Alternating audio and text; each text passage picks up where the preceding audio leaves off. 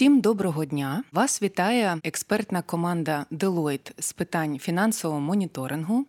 Мене звати Вікторія Сидоренко, я старший менеджер податково-юридичного департаменту. Разом зі мною Вікторія Дудник, старший консультант податково-юридичного департаменту. Вітаю слухачів. Це черговий випуск серії подкастів Tax and Legal Talks. Цим випуском ми започатковуємо нову рубрику Цікаве про АМЛ, яку ми хочемо присвятити актуальним питанням фінансового моніторингу в Україні. Сьогодні виповнюється рівно рік закону про фінансовий моніторинг, і ми хочемо проговорити наскільки ті ідеї і концепції, які були закладені законом, вдалося втілити в життя, з якими питаннями зустрічаються компанії, які здійснюють фінансовий моніторинг, і поділитися якимось першими надбаннями. Часто в нашій роботі ми кажемо новий закон про фінансовий моніторинг. Якщо згадати, і до 28 квітня минулого року в нас діяв закон з такою ж назвою, але законодавець зробив його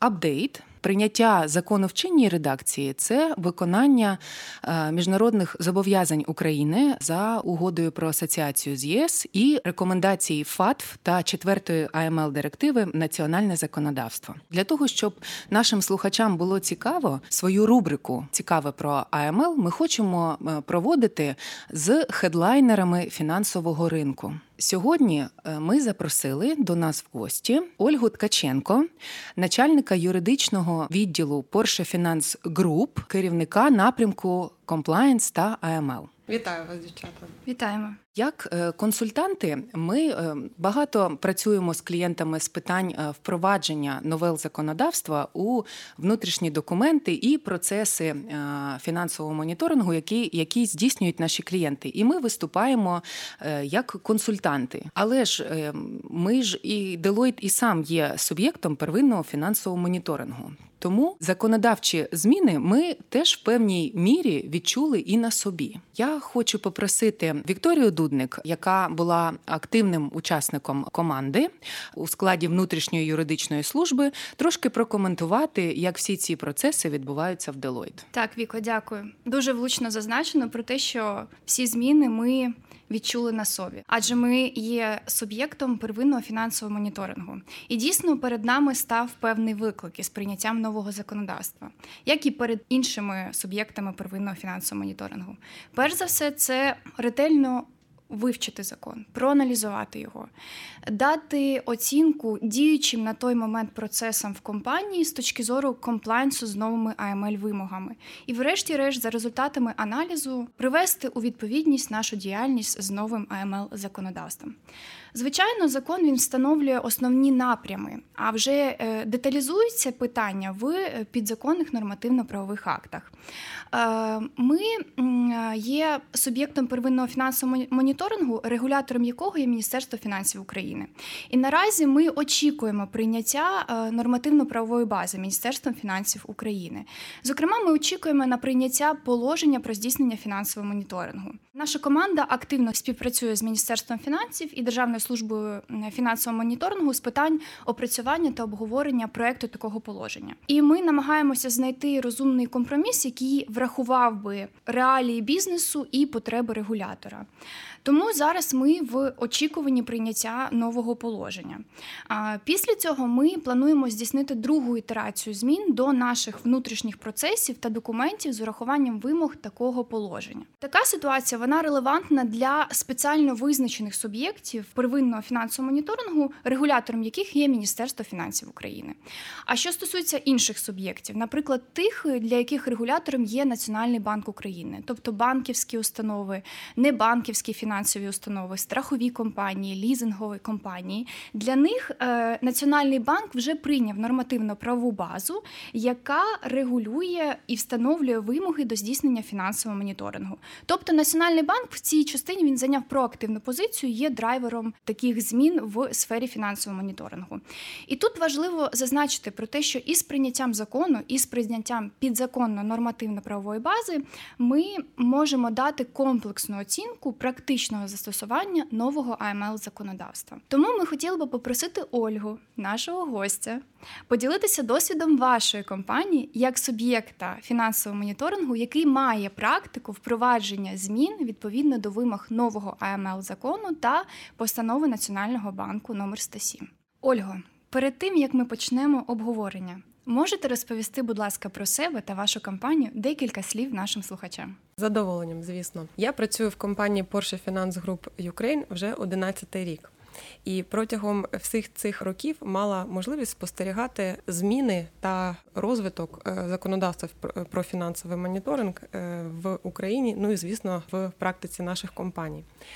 Наші компанії є суб'єктами первинного фінансового моніторингу, так званими СПФМ. Надаємо ми послуги фінансового кредиту та фінансового лізингу, і саме тому ми і є СПФМами. Можу сказати, що прийняття закону, річницю якого ми святкуємо сьогодні, стало доволі знаковою подією на ринку фінансових послуг. Перше, е, тому що закон містить ряд новел в порівнянні з попередньою редакцією, тому що все ж таки це адаптація директиви AML 4, е, як вже зазначали мої колеги.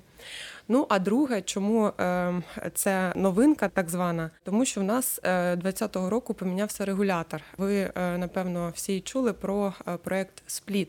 Що це таке? Це зміна регулятора до 1 липня 2020 року. Фінансові небанківські установи регулювалися та нагляд за ними здійснювався національною комісією Нацкомфінпослуг. Тепер з 1 липня нашим регулятором є Національний банк. Компанії, які входять в пул небанківських так званих фінансових установ, це кредитні компанії, е, фінансовий лізинг, страховики, ломбарди. Для всіх цих компаній, звісно, прийняття е, нового законодавства, сам проект спліт і, звісно, прийняття е, піднормативних актів Національного банку є таким певним челенджем та стресом. Тому, звісно, питання дуже актуальне, незважаючи на те, що вже минув е, рік з моменту прийняття нового закону. Ольга, а хотіла би почати наше обговорення із розуміння того, які якісно нові зміни для вашої компанії забезпечив новий АМЛ закон. Якщо говорити про грандіозні зміни, я не можу сказати, що вони відбулися. Чому? Тому що ми, як дочка ем, австрійського австрійського банку, наші компанії є частиною великого е, іноземного холдингу. Ми мали виконувати всі ці е, директиви АМЛ ще до впровадження цієї нової версії закону. Ну і загалом, якщо дивитися на наш досвід. Е, ми опікуємося питаннями фінансового моніторингу вже е, дуже давно, ще до того моменту, як це стало нормальною практикою на ринку е, фінансових послуг в Україні. Тому сказати, що для нас цей закон привніс якісь ну дуже дуже якісно нові події чи там процеси, так я не можу. Проте можу зазначити, що е, закон і піднормативні е, акти Національного банку систематизували та структуризували е, деякі питання. І у великій частині це стосується інших гравців на ринку. Чому я так кажу? Бо коли ми на одному ринку, але користуємося різними правилами гри, це досить тяжко. Коли ми всі граємо за одними тими самими правилами, тут легше компаніям, які мають виконувати якісь більш жорсткі жорсткі вимоги законодавства. Так, Ольга, можна сказати, що закон комплексно для всіх урегулював питання проведення фінансового моніторингу в Україні. Так, так. так? А чи всі нововведення вдалося провадити та налаштувати? Так, звісно, у нас немає вибору, так сказати, тому що всі знають, що нові штрафні санкції запроваджені законом, а це одна з найсерйозніших новел, я б так сказала. Ну, неймовірно високі, неймовірно. Мільйонами вираховуються нові штрафні санкції, тому у компанії просто немає вибору. Всі мають впроваджувати норми. Ми також впровадили е, все необхідне, проте не можу сказати, що це такий процес, який можна зупинити. Це не проєкт, який можна е, визначити початок, кінець, зробити і займатися чимось іншим. Ні, це як вже спосіб життя. Тобто завжди є якісь моменти, які необхідно налагоджувати і застосовувати відповідно до е, нового нового е, закону, ну і підзаконних актів, бо підзаконні акти навіть більше розуміння дають дають щодо практики. І цим підзаконним актом є головна для вас постанова, постанова 107. Так, так, так Національного вірно. банку. Угу. А скажіть, чи допомагає вона от краще зрозуміти ті закладені законом е, основні ідеї? Ви знаєте, е, так і є. Е, загалом у нас така е, культура, що ми не дуже любимо якісь додаткові регулювання. Проте в цьому конкретному випадку я б сказала, що це великий плюс, що ми отримали цю нормативку вже так швиденько. Через три місяці в нас вже була постанова Національного банку. Чому? Тому що там дійсно є чіткі в деяких випадках дуже детальні положення, які необхідно застосувати. Все дуже легко. Тобто, як нам треба ідентифікувати клієнта, як треба перевірити клієнта, на що треба звернути увагу. Ну і в той самий час не все, не щодо всіх питань можна знайти от чіткі відповіді. Перш за все, чому? Тому що Нацбанк намагався е, і це зробив побудувати систему фінансового моніторингу на ем, е, базі ризикоорієнтованого підходу кожної компанії. Так, дійсно, ризик орієнтований підхід. Е, теж е, всі кажуть, що це е, така новела цього нового законодавства. Якщо розібратися, теж трошки більше заглибитися, ну не зовсім це нове поняття. Мені здається, що фінансовий ринок вже з цим поняттям ознайомлений. Згадаємо, коли в нас була валютна лібералізація на початку 2019 року. Закон про валюту і валютні операції, постанова Національного банку, вони теж закріплювали ризик ризик підхід. Нове АМЛ законодавство, мені здається, воно більше структурувало розуміння про цей підхід. Е, з'явилося визначення цього підходу. Ну тобто, можливо, десь більше е, таке е, розуміння його з'явилося. І от тепер про ризик-орієнтований підхід. Різні клієнти, так, рівень ризику визначається по-різному і по-різному виконуються дії щодо аналізу діяльності цього клієнта, документів, які надаються клієнтам. От в вашій роботі е, чи відчули ви весь потенціал цієї концепції? Чи використовуєте ви оцей диференційоване таке, чи є у вас диференційоване ставлення е, відповідно до цього підходу? Так, Вікторія, все вірно. Нам закон дозволяє використовувати різні підходи е, до різних клієнтів класифікуючи їх відповідно до е, ризиковості з точки зору фінансового моніторингу, з точки зору можливості відмивання е, грошових коштів. Є клієнти низького, середнього, високого рівня. Е, все вірно, в нас також так само система побудована, і при цьому я не можу сказати, що ми якось дуже легко відносимося до категорії клієнтів з низьким ризиком. Тобто Загалом, якщо не брати якісь е, деталі, то можу сказати, що ми клієнтів перевіряємо ну плюс-мінус однаково. Звісно, до клієнтів з більш високим е, ступенем е, ризику AML Е, ставимося е, більш скрупульозно. Так можемо там запитати якісь е, документи додаткові, якщо будуть питання щодо діяльності або щодо якихось там епізодів, епізодів діяльності. Проте, зважаючи на те, що регулювання нове, регулятор новий, практики щодо перевірок національного банку ще немає, на жаль, чи на щастя. Тому можу сказати, що такого супер диференційного підходу, наприклад, якщо якщо у клієнта ну низький рівень, все про прозоро все зрозуміло, що з нього з нього ніхто не буде брати ніякі документи, так сказати не може. Можливо, це якийсь шлях для прогресу на е, базі е, тієї практики, яку ми побачимо на ринку там е, в найближчі роки. Зараз не можу сказати, що в нас такий от супер різний підход до, до різних клієнтів є. Так, Ольга, можна сказати, що це одночасно наша свобода і наша відповідальність, так? Так, дуже гарно сказано. Так, дійсно, ризикорієнтований підхід це доволі прогресивна ідея. СПФМ надано свободу у визначенні власних індикаторів, у визначенні комплексу дій в залежності від рівня ризиковості. Але так як ви вже зазначили, враховуючи значну відповідальність, ми знаємо ці цифри від 51 тисячі гривень до 135 мільйонів гривень, враховуючи те, що критерії такої відповідальності вони занадто узагальнені, враховуючи відсутність практики, ми можемо вважати, що це може примушувати СПФМ, боячись перевірок, е, все ж таки е, перестраховуватися по максимуму і все-таки використовувати більш консервативний підхід.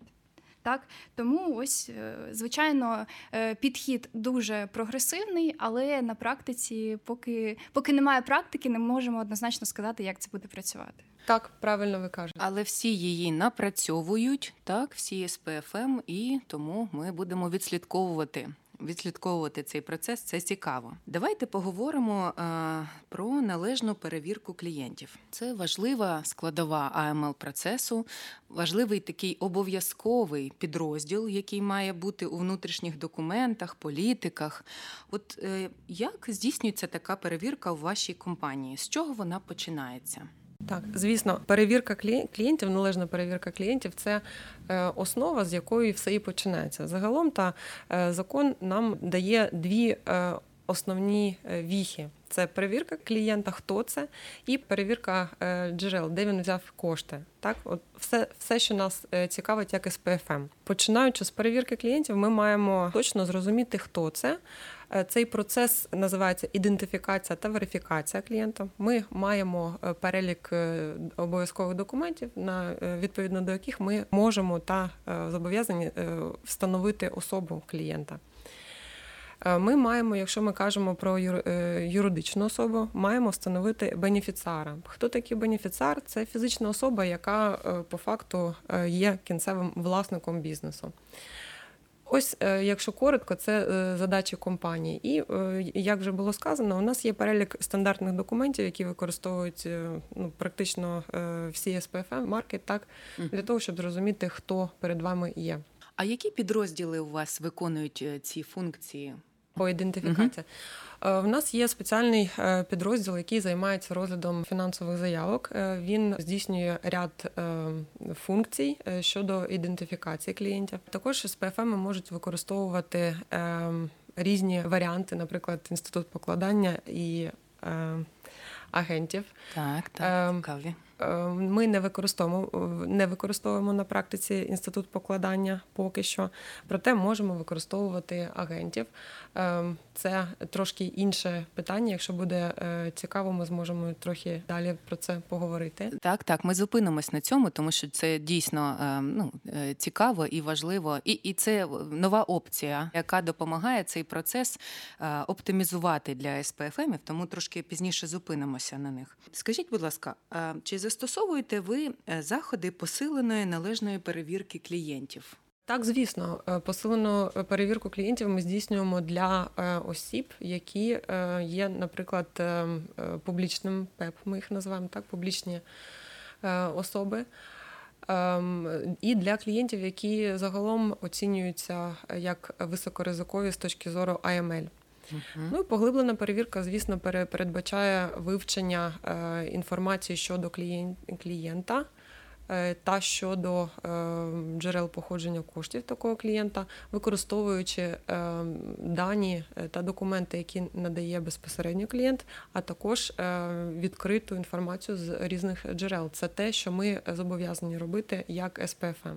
От якраз хотіла запитати, а щодо ПЕП, які джерела ви використовуєте для перевірки приналежності осіб до категорії ПЕП? Дуже цікаве питання, особливо зважаючи на те, що на жаль, на сьогодні в Україні немає такого уніфікованого єдиного реєстру ПЕП які би можна було е, без проблем використовувати там автоматизувати у системи і знати точно, що е, особа належить до цієї категорії чи ні. Ми використовуємо таку е, рекомендовану національним банком систему або ресурс PEP.org.ua. Це дуже така популярна система, тому що вона акумулює найбільшу кількість інформації щодо осіб, які можуть належати до ПЕП. Тут треба бути трошечки обережним, тому що не всі е, особи, які включені включені до цього реєстру, е, по факту відносяться до е, ПЕП, бо закон дає.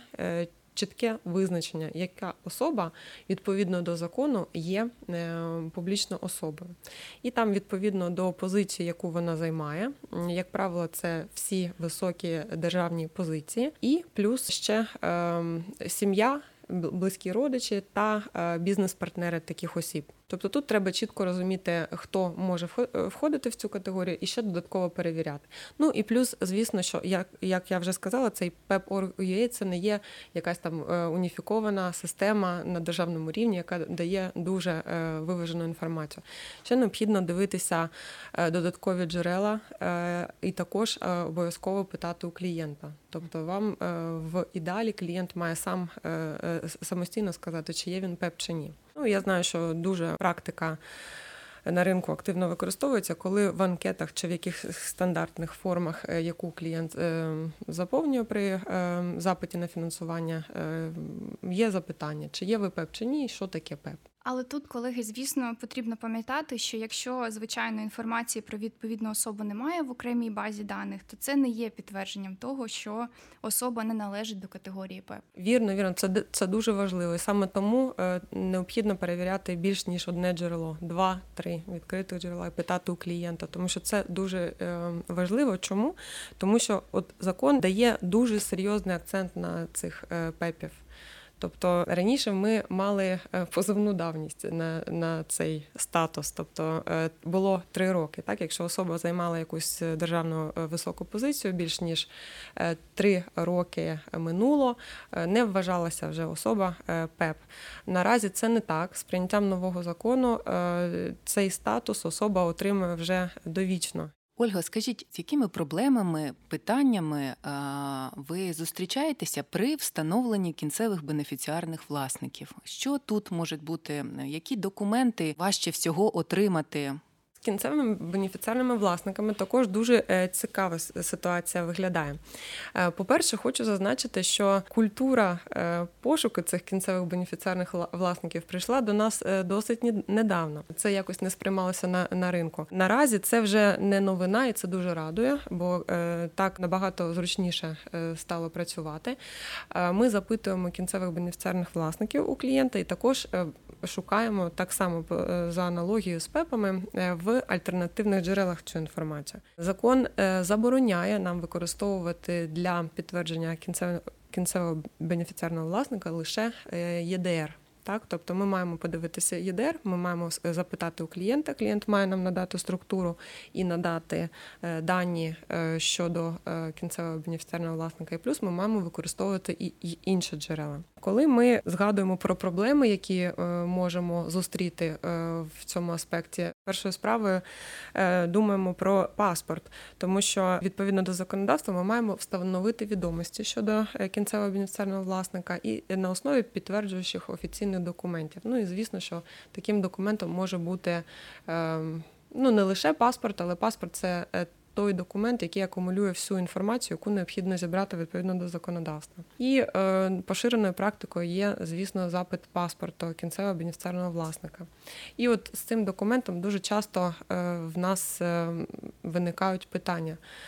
Е, не частіше, аніж е, декілька років е, тому, але все ж таки буває. Чому це може бути проблемою? Є декілька ситуацій, коли е, дуже важко отримати паспорт бенефіціара е, з огляду, наприклад, на е, культурні особливості деяких країн. Ми працюємо не тільки з українськими компаніями, в портфелі дуже велика кількість іноземних компаній, і часто буває так, що, що особи не хочуть надавати свої персональні дані, копії паспортів. Так ем, часто стикаємося з е, проблемою того, що е, в Україні не на такому високому е, рівні відбувається захист персональних даних. Так, то якщо ми порівняємо, наприклад, з GDPR з європейськими країнами. І Третій аспект я б назвала проблемність доступу до таких е, sensitive data у великих е, корпораціях і холдингах. Загалом, часто, наприклад, закупівлею фінансових е, послуг ми фінансуємо автомобілі. Так, це, це як правило, переймаються цим питанням. Е, відділи транспортники, так або е, там відділи закупівель, і вони собі працюють в своєму якомусь напрямку. При цьому з питаннями бенефіціарів е, з корпоративної структури, структури власності цього великого холдингу, вони ну загалом ніколи не стикаються, і вони можуть просто не знати, де взяти ці документи, в кого запитати, як правильно це аргументувати. І от в цьому е, бачимо е, деякі труднощі. Тобто певний такий ієрархічний фактор. Так. Ну я думаю, що для нас е, теж от ті проблеми, які ви назвали для Deloitte, як з ПФМ, ми так само з ними е, зустрічаємося е, і вже так в кожному випадку приймаємо рішення, яким чином налагоджувати відносини, ділові відносини з клієнтами. Ще одна цікава новела, і от хотілося б почути вашу думку, як ви ставитеся до такої новели, як можливість проводити відеоверифікацію. Чи здійснюєте ви це, чи дивитесь в цьому напрямі? Так, дуже е, цікаве питання. Ми загалом дуже радісно дивимося в цей е, е, бік. Дуже ми переймаємося цим питанням. Дякуємо Національному банку, що він так швидко надав нам таку можливість. Хочу сказати, що Національний банк дуже активно і прогресивно працює з нашими ринками. При цьому банкам також було надано цю можливість проводити відеоверифікацію трошки раніше ніж нам, там буквально декілька місяців. І я знаю вважаю, е, що на ринку це дуже цікавий аспект, і багато компаній вже намагаються працювати з цим інструментом. Е, хочу сказати, що щодо відеоверифікації в постанові 107 наведено цілий додаток. Е, він присвячений відеоверифікації. І при цьому залишається відкритими багато е, питань загалом технічного характеру. Як це треба організувати, яким чином ем, можна е, от it security забезпечити, як це правильно проводити, і так далі. Чому це е, питання дуже серйозне і велике, і чому ринок не так поспішає з запровадженням, не так масово поспішає запроваджувати відеоверифікацію, тому що ми говоримо про основи фінансового моніторингу. Тобто ідентифікація клієнта це є основа перед тим, е, як надати фінансування перед встановленням ділових відносин. Основним моментом є зрозуміти, з ким ти маєш справу як фінансова компанія. Тобто, просто так брати гроші е, незрозуміло від кого ми не маємо права. Це є суть фінансового моніторингу системи, цієї, яка у нас побудована. Тому е, з відеоверифікацією треба бути дуже е, обережними і дуже структурно підходити до цього питання. І так наразі ми активно працюємо в цьому напрямі в нашій компанії. Ми розуміємо, що це технологічно е, дуже складний процес, і його запуск е, ну дійсно потребує великого пропрацювання, але також сприймаємо це як е, така прогресивна, таку прогресивну ем, зміну фінансовому моніторингу. Хотіла повернутися до питань використання агентів та інших інструментів в процесі АМЛ. Ви казали, що використовуєте в своїй роботі діяльність агентів. Можете трошки дати дати коментарів е, по цьому питанню. Як це Наскільки воно комфортно було налагоджувати ці процеси, і чи дійсно це спрощує взаємодію з клієнтами для вас? Ну, дивіться, так сказати, що спрощує взаємодію е, не можна, коли використовують СПФМ е, елемент покладання або агентів, коли вони не мають своєї розголудженої системи. Е, підрозділів там е, в країні чи в тому регіоні, де вони працюють, як, наприклад, ми, так тобто, ми, ми не є системним банком. Так, от для банків це не є е, такою проблемою, тому що в них є е, багато відділень, куди особа може прийти, йому е, зручно дістатися. Підійшов там. Це це три хвилини триває. Подивилися паспорт завірили документи і все, і можна працювати далі. Е, для компаній, е, у яких немає розголудженої системи, це це є дуже гарний інструмент, альтернативний. Це інститут покладання, коли ми можемо використовувати напрацьовану е, базу ідентифікованих клієнтів іншої фінансової установи, з якою яка вже встановила відносини з цим клієнтом.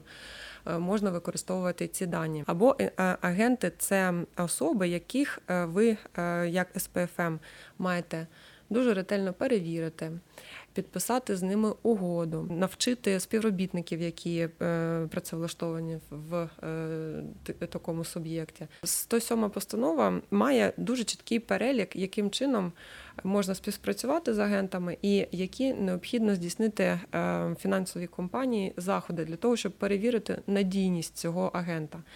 І я не можу сказати, що це дуже легко так тому що коли ми говоримо про е, агентів, ми розуміємо, що це не фінансові установи, це просто особи, які ведуть якусь свою господарську діяльність, інший бізнес.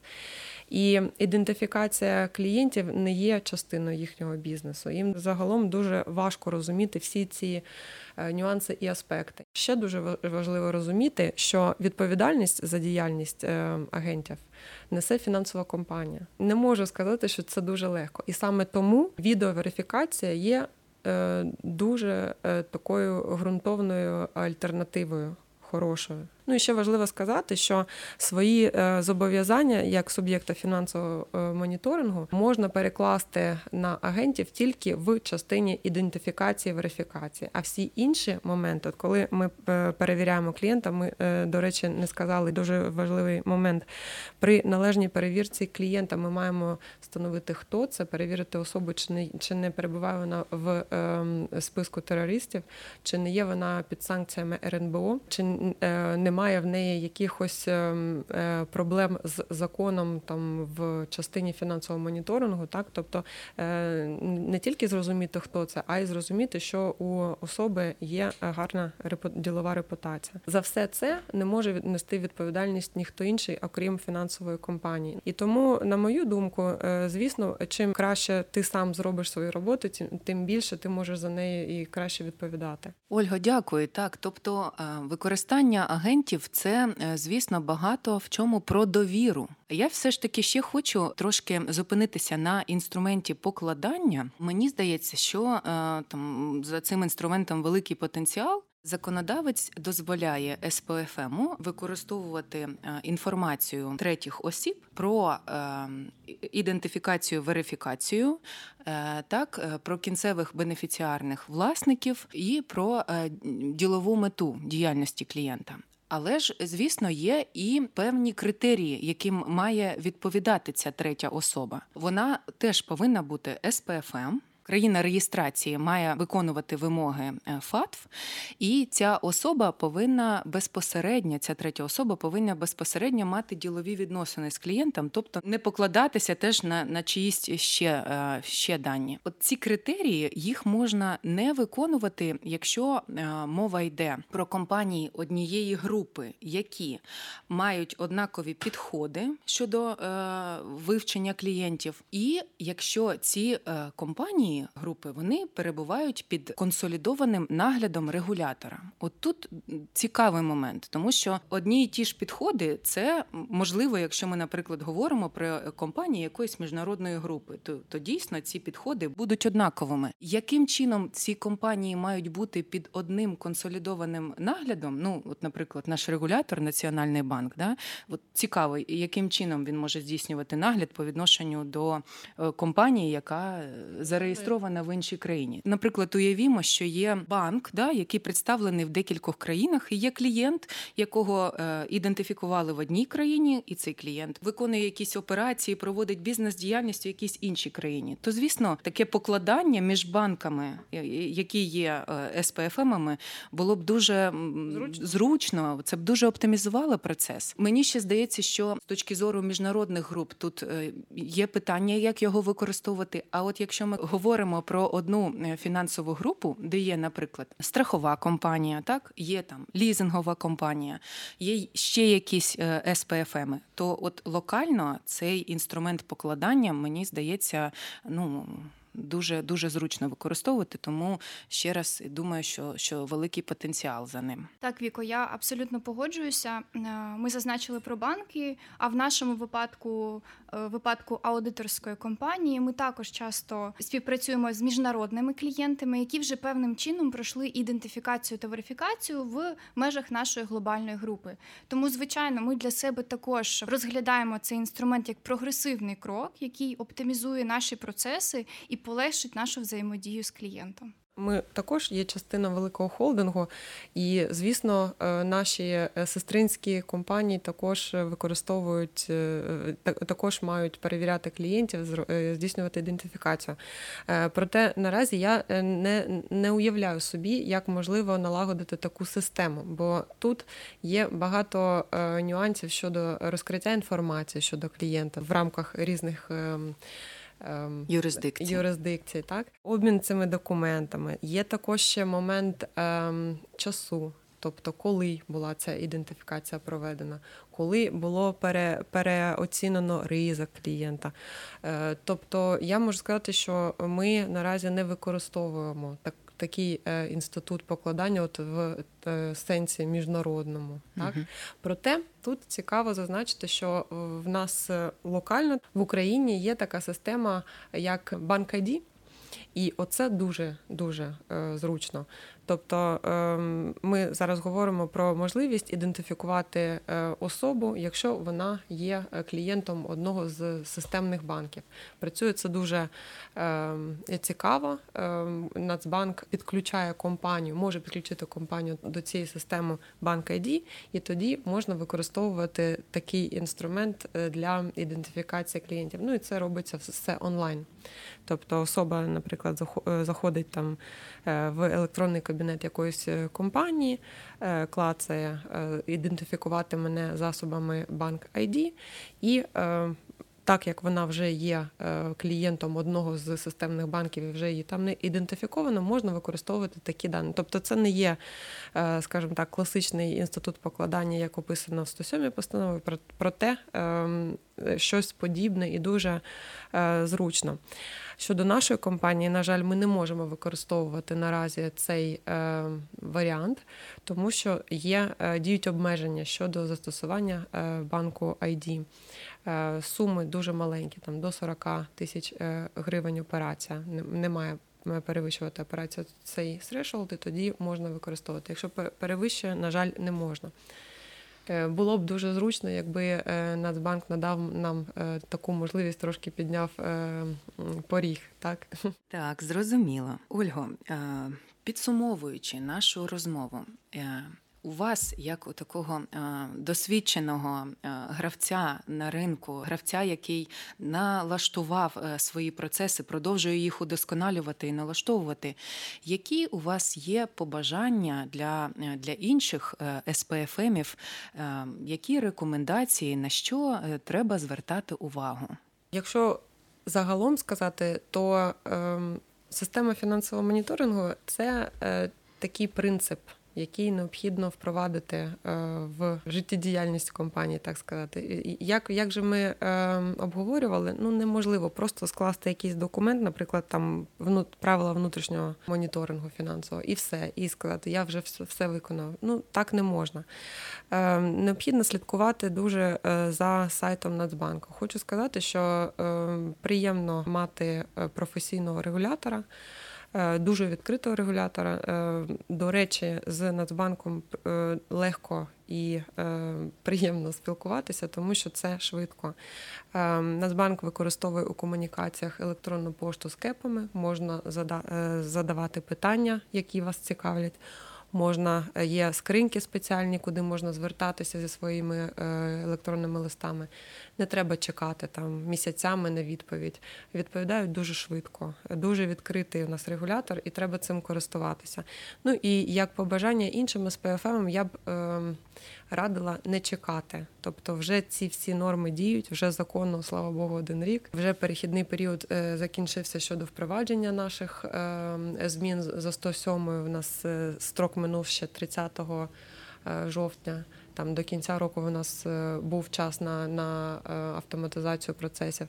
Ну е, ми знаємо, що Нацбанк поки що не здійснює виїзних перевірок, проте от не треба чекати, поки вони прийдуть з перевірками. Треба все налагоджувати таким чином, щоб щоб при необхідності можна було задовольнити нашого регулятора і надати всі.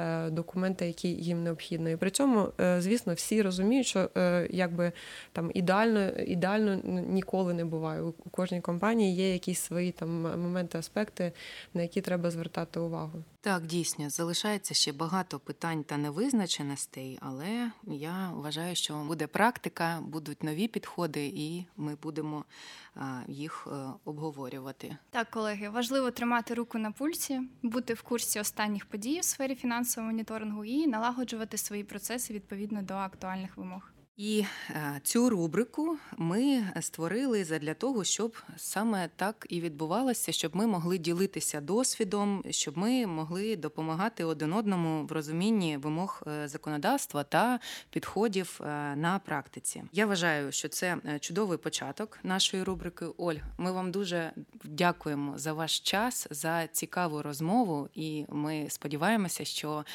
нас буде дуже цікаво слухати іншим СП. FM та іншим слухачам, е, які хочуть побільше дізнатися про фінансовий моніторинг в Україні. Ми дякуємо слухачам, що були з нами. Підписуйтесь на наш канал Deloitte Ukraine Talks на платформах SoundCloud, Apple Podcasts та Google Podcasts. До нових зустрічей. Нехай щастить. До побачення.